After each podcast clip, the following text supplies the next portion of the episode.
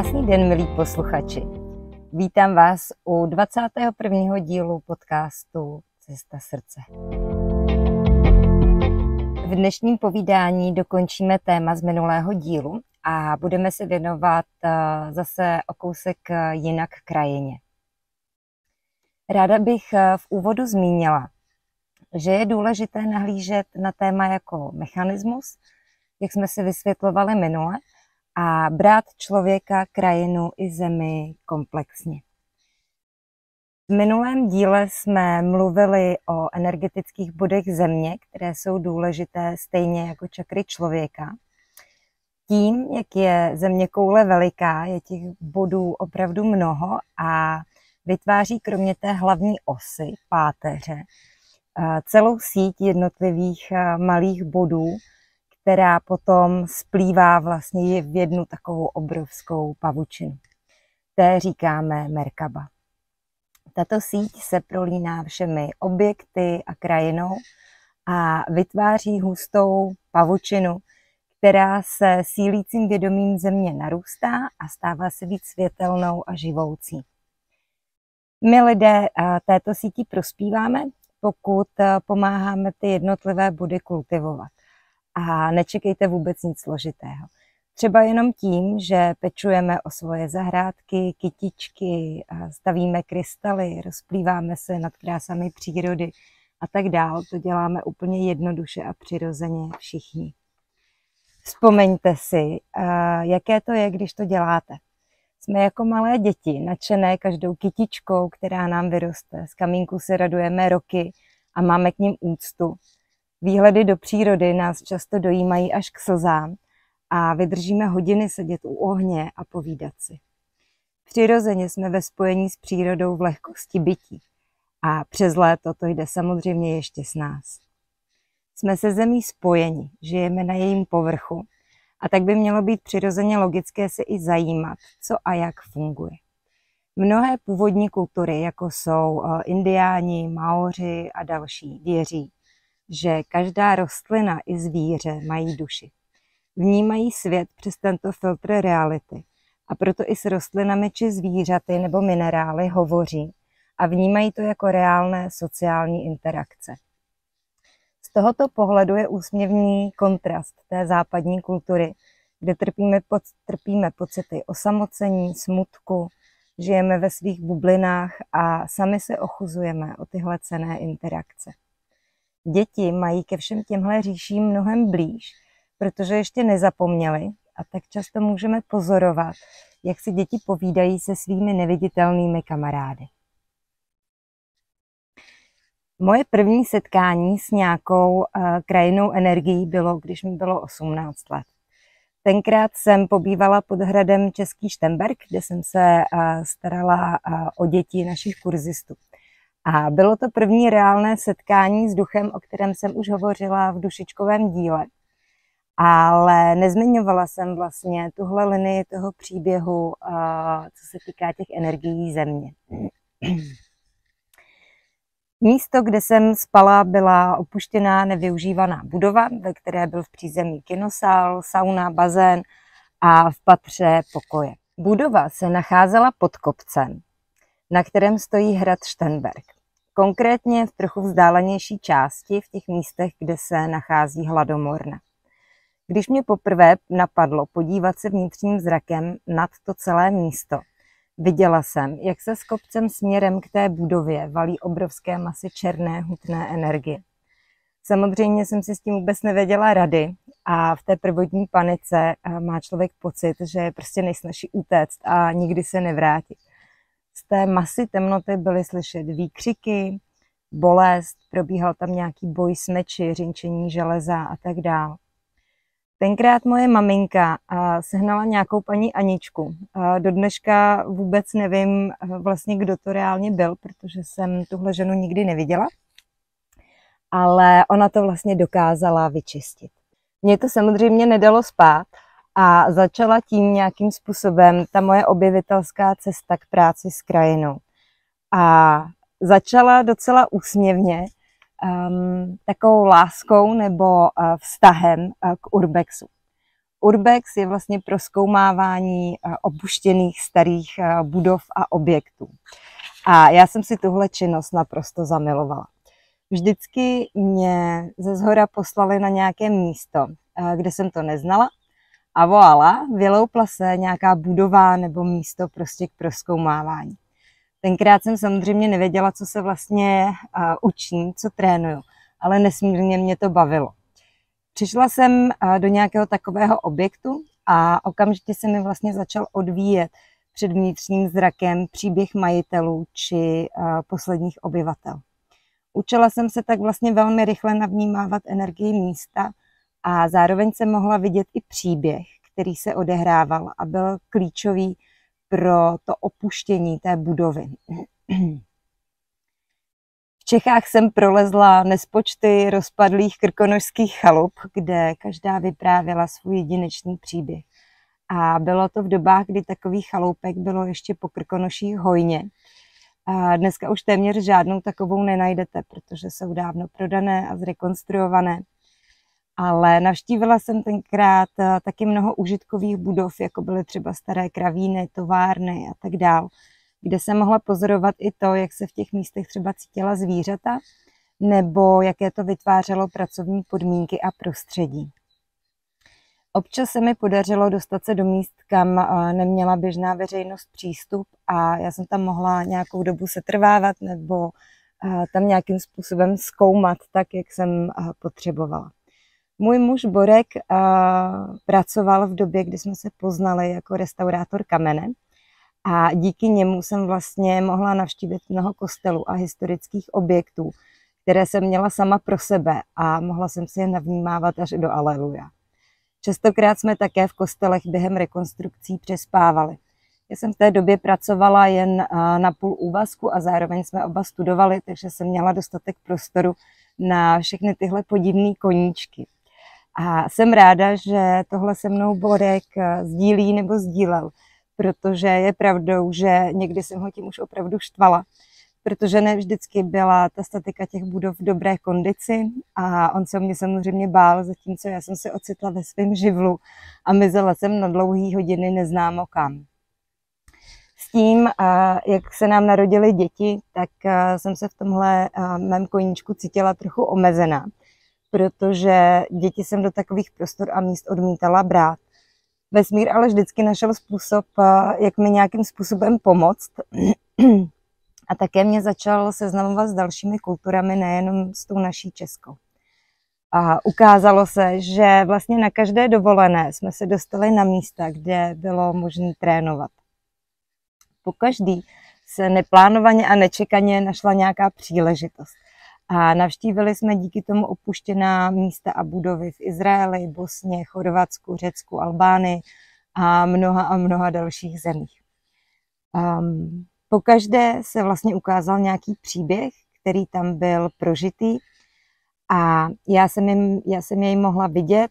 Um, a zároveň mi bylo umožněno vykonat tam i nějakou práci nebo službu tomu místu, osobám nebo té oblasti, eh, kam nás prostě poslali. V Chorvatsku jsem měla jedinečnou příležitost eh, navštívit opuštěnou Titovou vilu. Příběh, který eh, mě s Chorvatskem pojí, je, nebo souvisí s mojí vlastně rodinou a mými kořeny. Měla moje babička, měla za muže Titova blízkého přítele, a její sestra s Titem kdysi dávno randila, než si vlastně vzal jejich společnou kamarádku a jeho manželku Jovanku. Je to krásný a dlouhý příběh, plný různých eh, zvratů a nečekaných konců, ale o něm vám budu vyprávět až jindy. A protože um, mám v Chorvatsku i Bosně svoje kořeny, vnímám k oběma těmhle zemím velikou náklonost a nějakým způsobem takovou jako blízkost srdce. Mnohokrát jsem tam měla příležitost pracovat s krajinou a s různými místy, aby se revitalizovala a mohla se začít uzdravovat. Pracovala jsem s energeticky silnými místy, která třeba potřebovala pouze očistit, aby se zase mohla aktivně zapojit do sítě. Jedním z nich byl maličkatý kostelíček, spíš kaplička, která stála na morském pobřeží úplně stranou turistickému ruchu, i když to bylo v jedné z takových těch hodně navštěvovaných chorvatských destinací. A strážil jí vlastně po dlouhý století mnich. Byl tam jako patron pro celou nejen tu kapličku, ale prostě pro celou tu oblast a přebýval v ní. Na Sri Lance jsem pomáhala aktivovat portál, který se po mnoha tisíciletích otevřel a začaly přes něj proudit nové frekvence energii, které tenkrát planeta potřebovala pro svůj další vývoj. Největší práci jsem ale odváděla po České republice v Bosně, a stále ji tam odvádím, stále tam nějakým způsobem pořád pracuji nejen v době, kdy tam jsem, ale i v průběhu roku. Protože tam ty moje kořeny sahají taky, i když trošku jinak než ty chorvatské. A protože se vlastně o krajinu a tu práci s ní zajímám už dlouho, tak jakmile se objevily první zmínky o bosenských pyramidách, tak já jsem hluboce toužila tam jet té době byl náš druhý synek úplně maličký a museli jsme chvíli počkat. My jsme se na cestu vypravili. A bylo to vlastně tenkrát v době, kdy se o těch pyramidách opravdu téměř vůbec nevědělo, a nebo to bylo spíš pouze pro spekulanty, protože se samozřejmě nejen vlády ostatních zemí, ale i ta bosenská k tomu stavěly dost skepticky a vlastně říkali, že to není reálný, že to není možný a tak dále. Um, zajímavý, zajímavý třeba je, že vlastně do dnešního dne nejsou ty pyramidy v Bosně nijak, um, tomu, uznaný, protože podle uhlíkové analýzy, která se tam prováděla um, na různých místech, jsou tyhle pyramidy o uh, několik stovek až tisíce, tisícovek let starší, než jsou třeba pyramidy egyptské. A tím pádem by se musely nějakým způsobem přepsat uh, dějiny což samozřejmě nikdo dělat nechce. A tak se vlastně třeba o téhle oblasti konkrétně mlčí, moc se o tom nemluví, nikde to moc nenajdete v nějakých mainstreamových médiích, protože by to obnášelo i velkou změnu v rámci celého systému. V době, když jsme tam byli poprvé, tak bylo započato opravdu jenom pár těch odkrývacích počátečních prací, protože Bosna má vlastně zákonem uh, ustanoveno, že jsou vrcholky hor chráněné a nesmí se tam vlastně vůbec uh, zasahovat.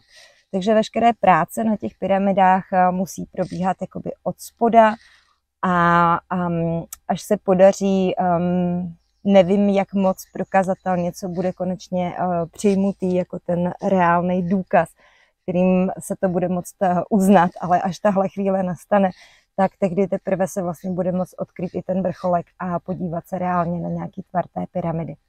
Celý ten příběh bosenských eh, pyramid je eh, velmi zajímavý, doporučuji vám si eh, k tomu něco dohledat, nebo pokud by vás tohle téma zajímalo, tak budu ráda, když mi to dáte nějakým způsobem vědět a můžu klidně k tomu natočit nějaký další díl podcastu.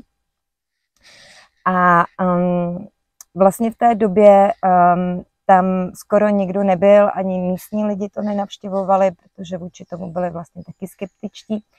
A ten, kdo bosenské pyramidy uh, objevil, tak byl uh, Semir Osmanagič, uh, se kterým jsem i měla možnost se u těch bosenských pyramid potkat, pohovořit a i se s ním vyfotit, protože on dlouhé roky vlastně na ty pyramidy, nebo na ty kopce tenkrát koukal a jednoho dne ho prostě napadlo, že to má tvar jako pyramida.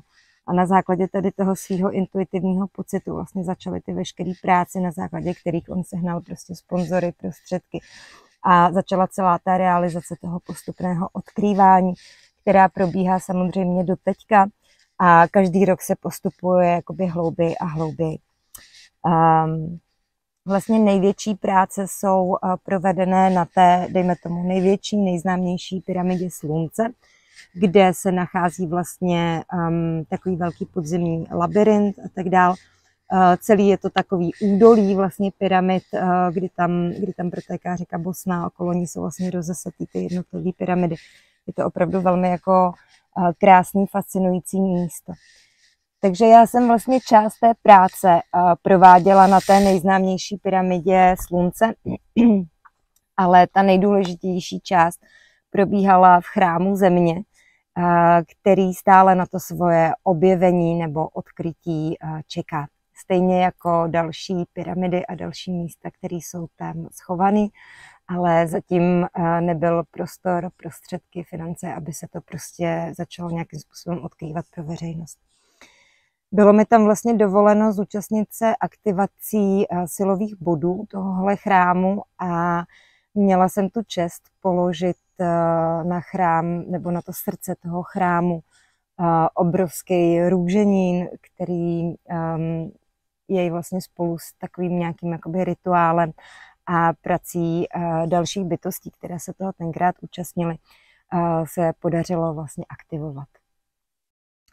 Té době už jsem pracovala s kameny, protože rok předtím, když jsme právě byli v Bosně, tak tam se vlastně na té pyramidě slunce zrodil celá, zrodila se tam celá ta píseň mého srdce, celý ten projekt. A, a vlastně rok poté jsem byla povolaná tedy k téhle krásné službě to, co se vlastně děje, je úplně jednoduchý. Tak jako my lidé máme vlivem našeho života, událostí, zkušeností, některé čakry stažené, oslabené nebo třeba téměř úplně uzavřené. Přicházíme také do tohoto života s mnoha přesvědčeními v těch čakrách, která si neseme z minulosti.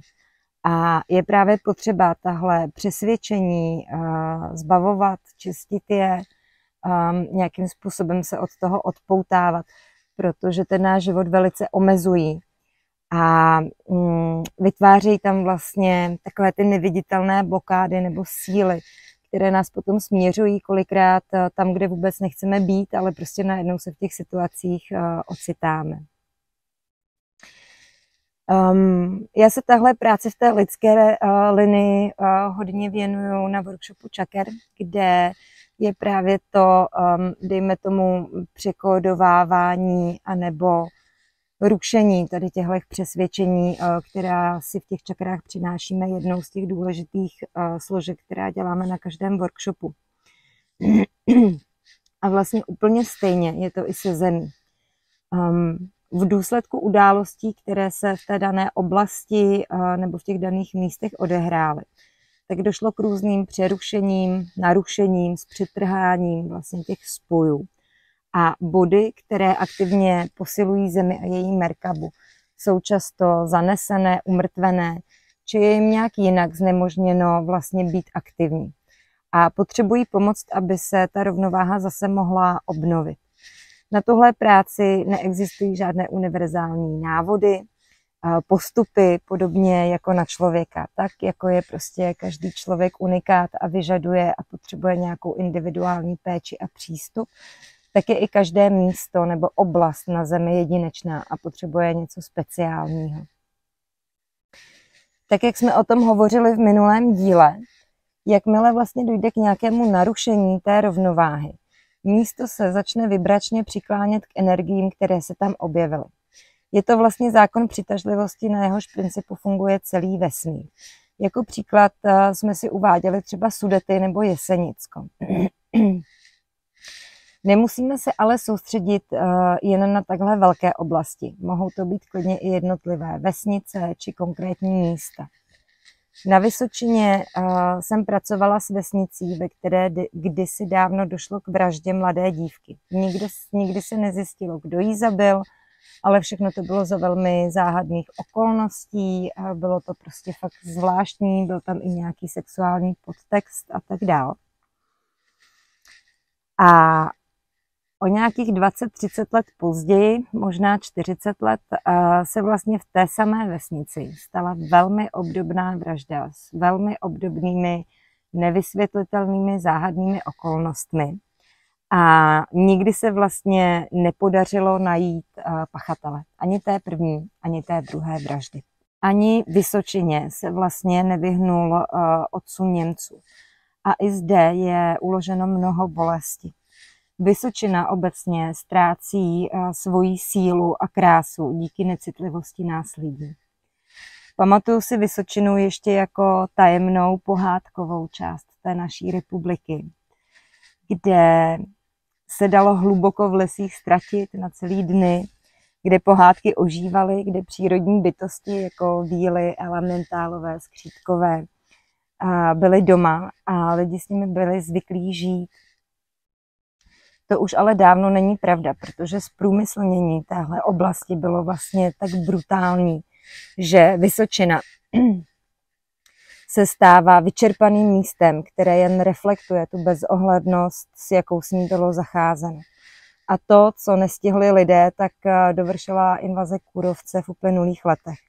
Když teďka projíždíte Vysočinou, tak eh, je to prázdná, úplně vyčerpaná oblast.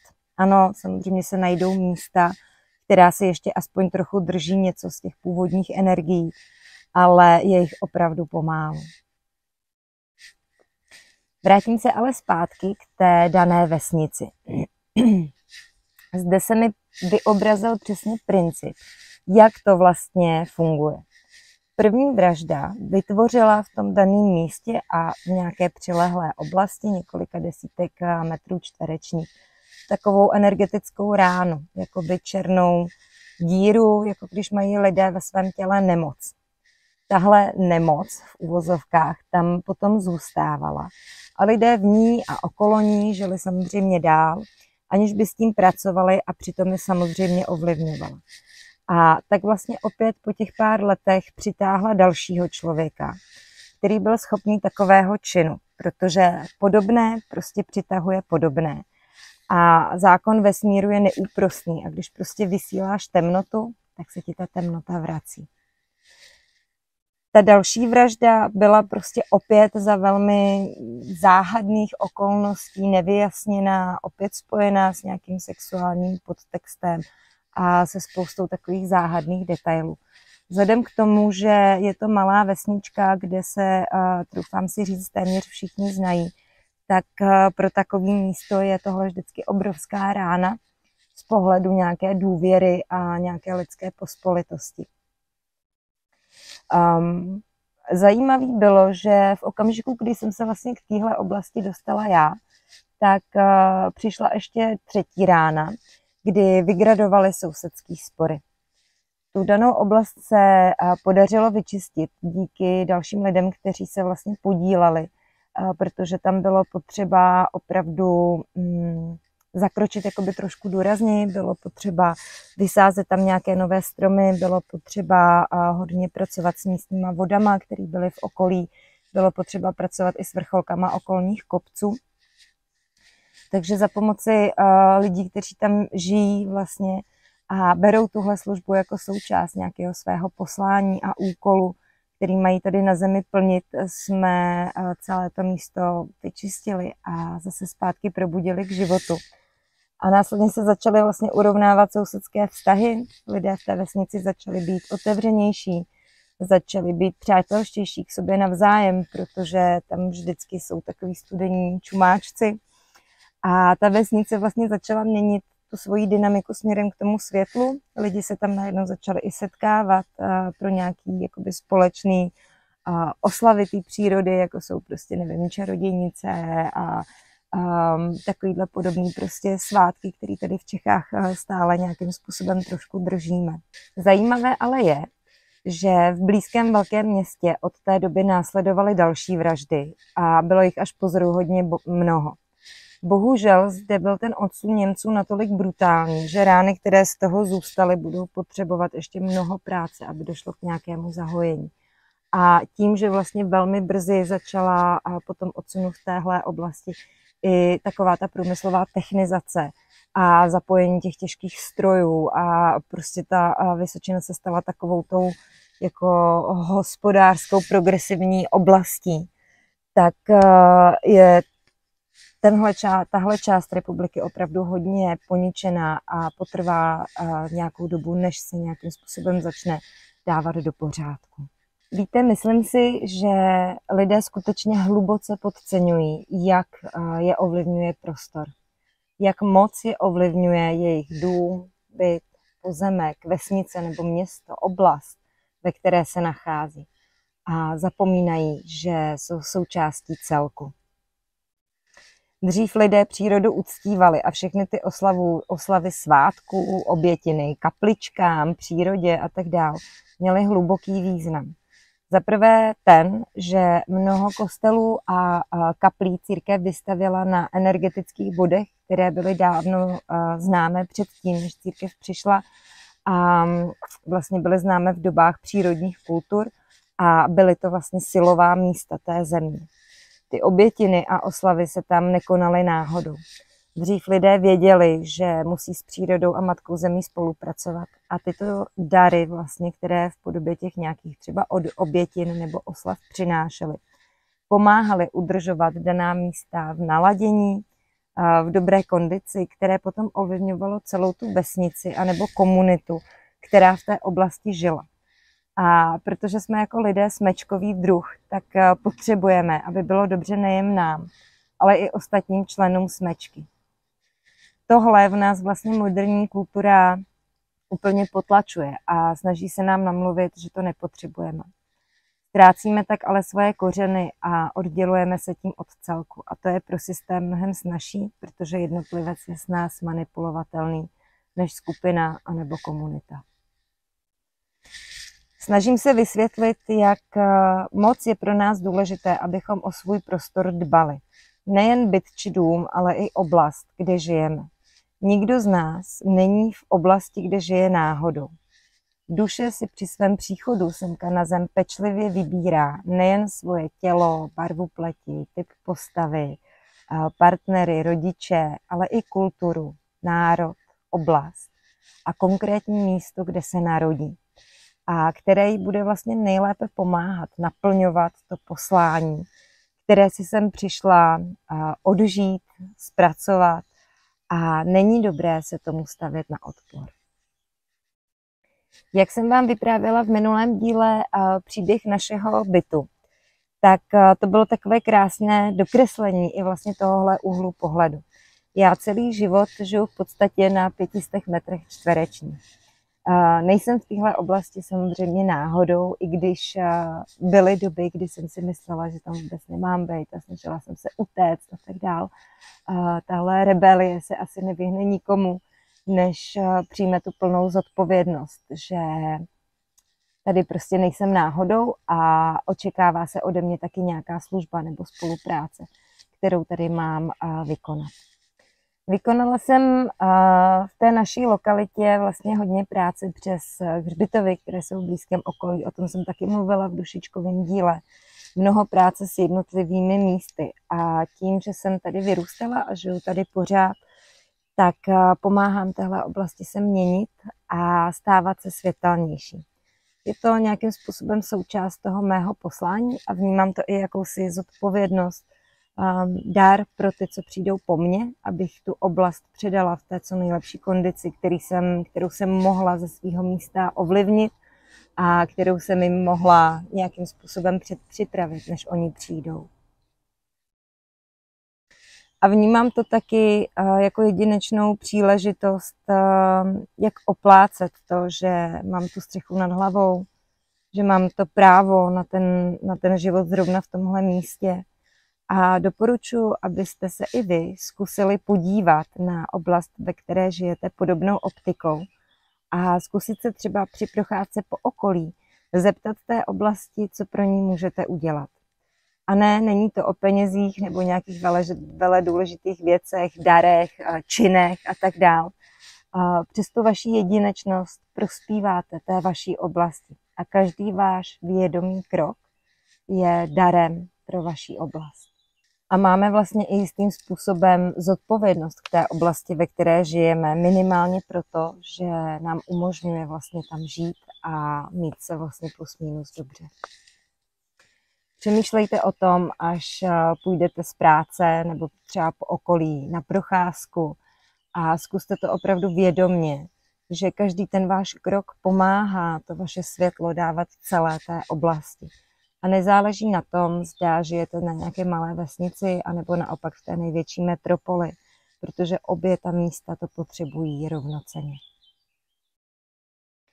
Pokud začnete nahlížet na místa jako na živoucí hmotu, Začne se vám otevírat a ukazovat eh, nové roviny a úhly a pohledu, jak vlastně je to místo krásné a jakou, jaký má ten svůj příběh, ten svůj osud. Vy se budete cítit i víc ukotvení a díky tomu pevnému spojení s tím místem mohou získat eh, kvalitní kořeny třeba i lidé, kteří neměli to štěstí v lidských rodinách.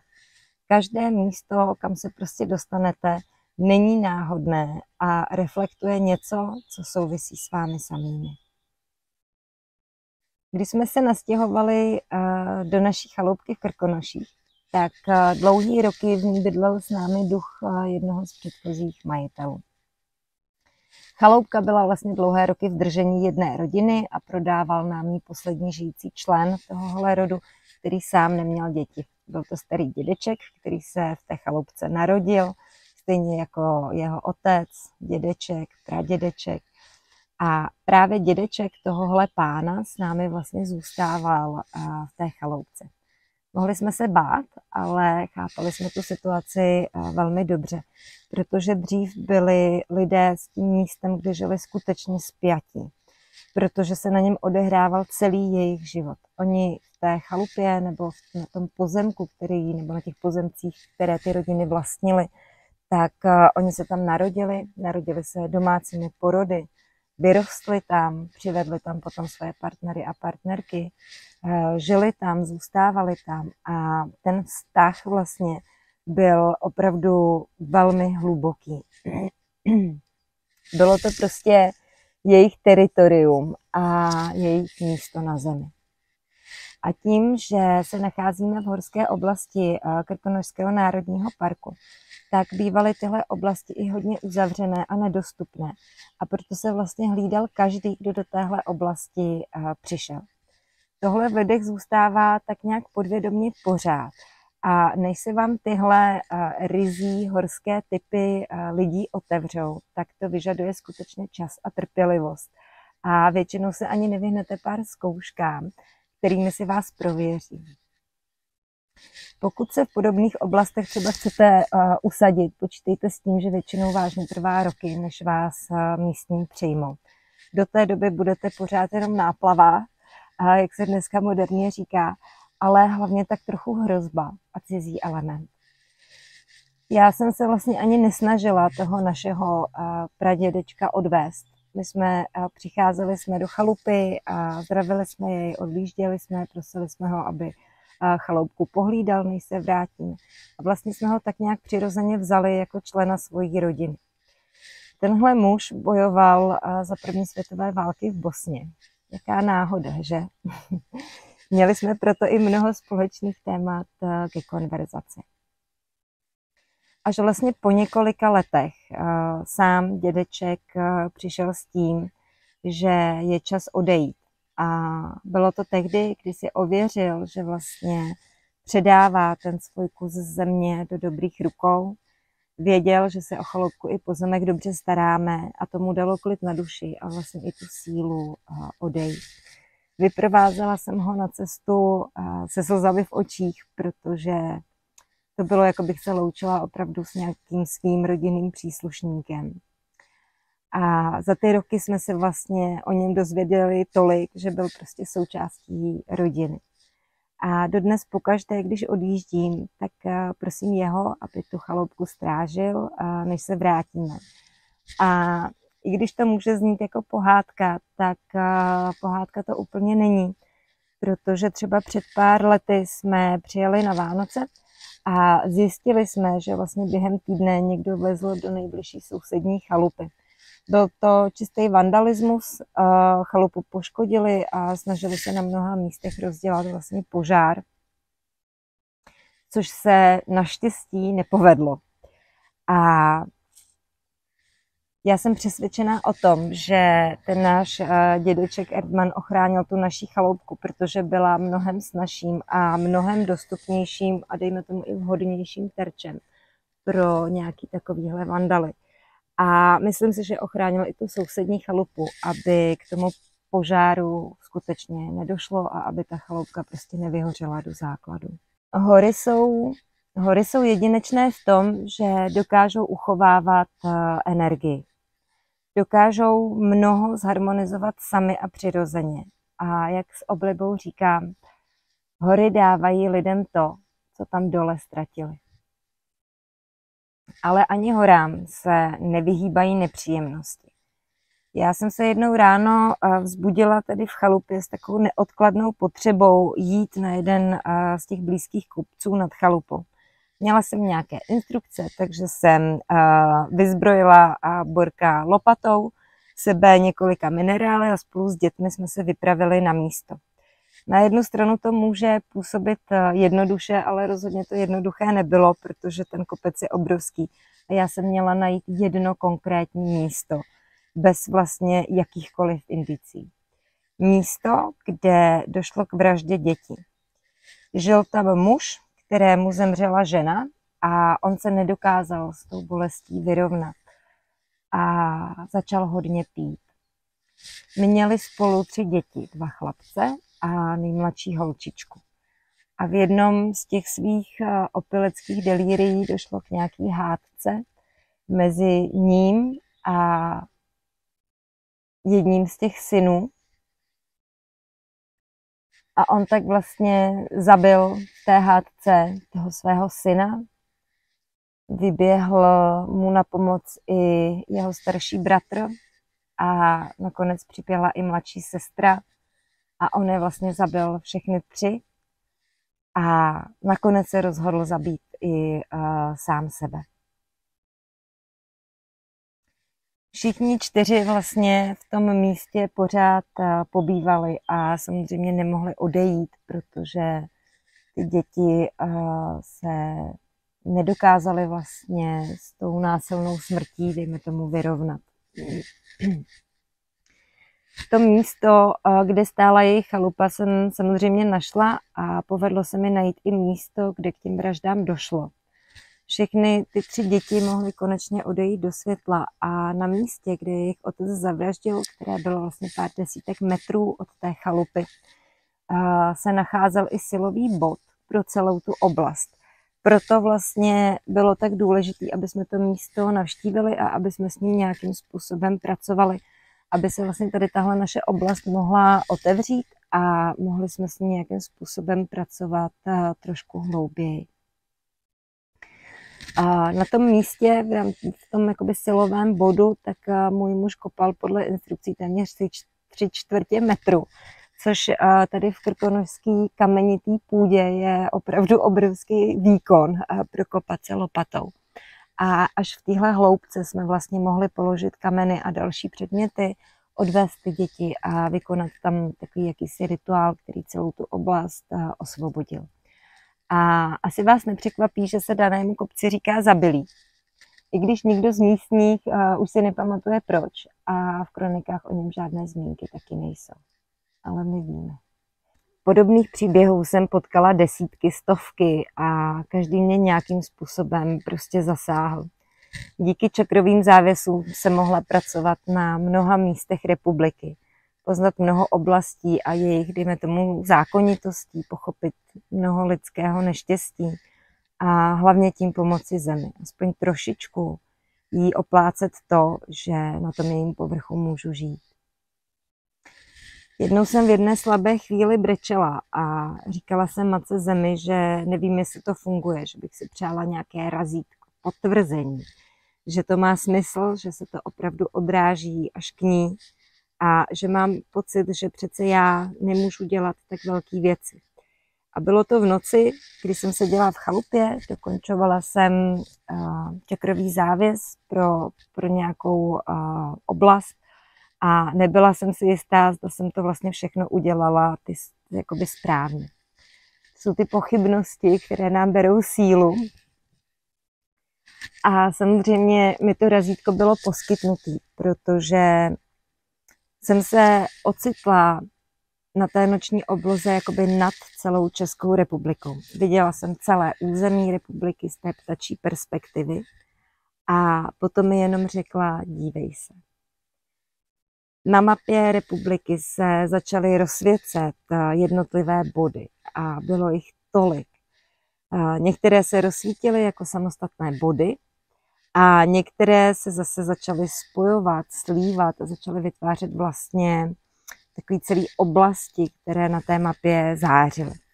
Byla to místa, do kterých putovaly čakrové závěsy, místa, která jsem měla vlastně tu čest čistit a harmonizovat. Samozřejmě jsem brečela jak želva a nakonec se z těch všech bodů spojila ta síť Merkaba, která protkala celou tu republiku a úplně ji prostě rozsvítila. Možná máte pochybnosti jako já, Možná máte pocit, že přece vy nemůžete být nějak důležití, že zrovna vás ta země nepotřebuje. Ale je to omyl.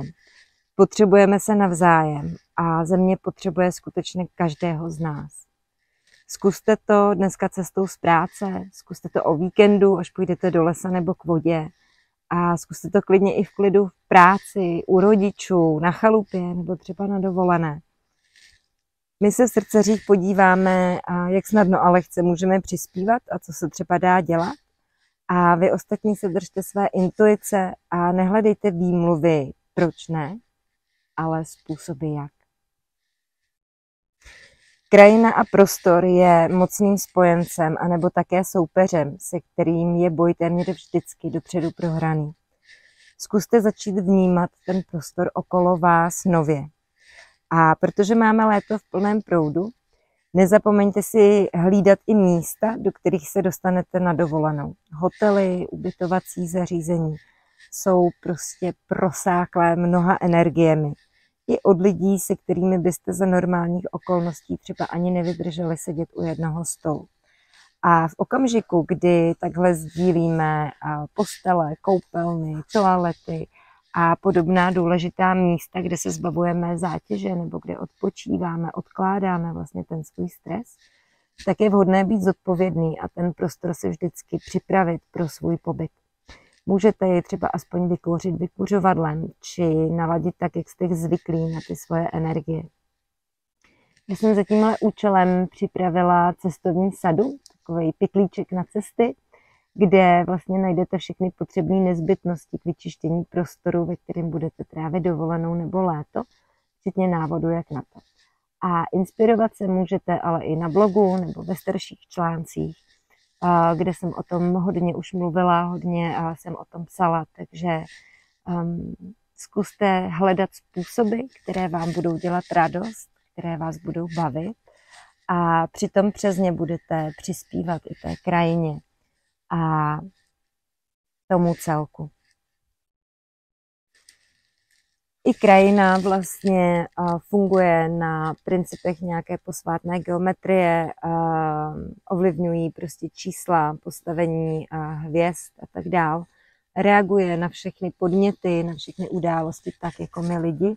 Je to prostě živoucí bytost, živoucí hmota a je obrovská škoda, že s ním vlastně pracujeme tak málo.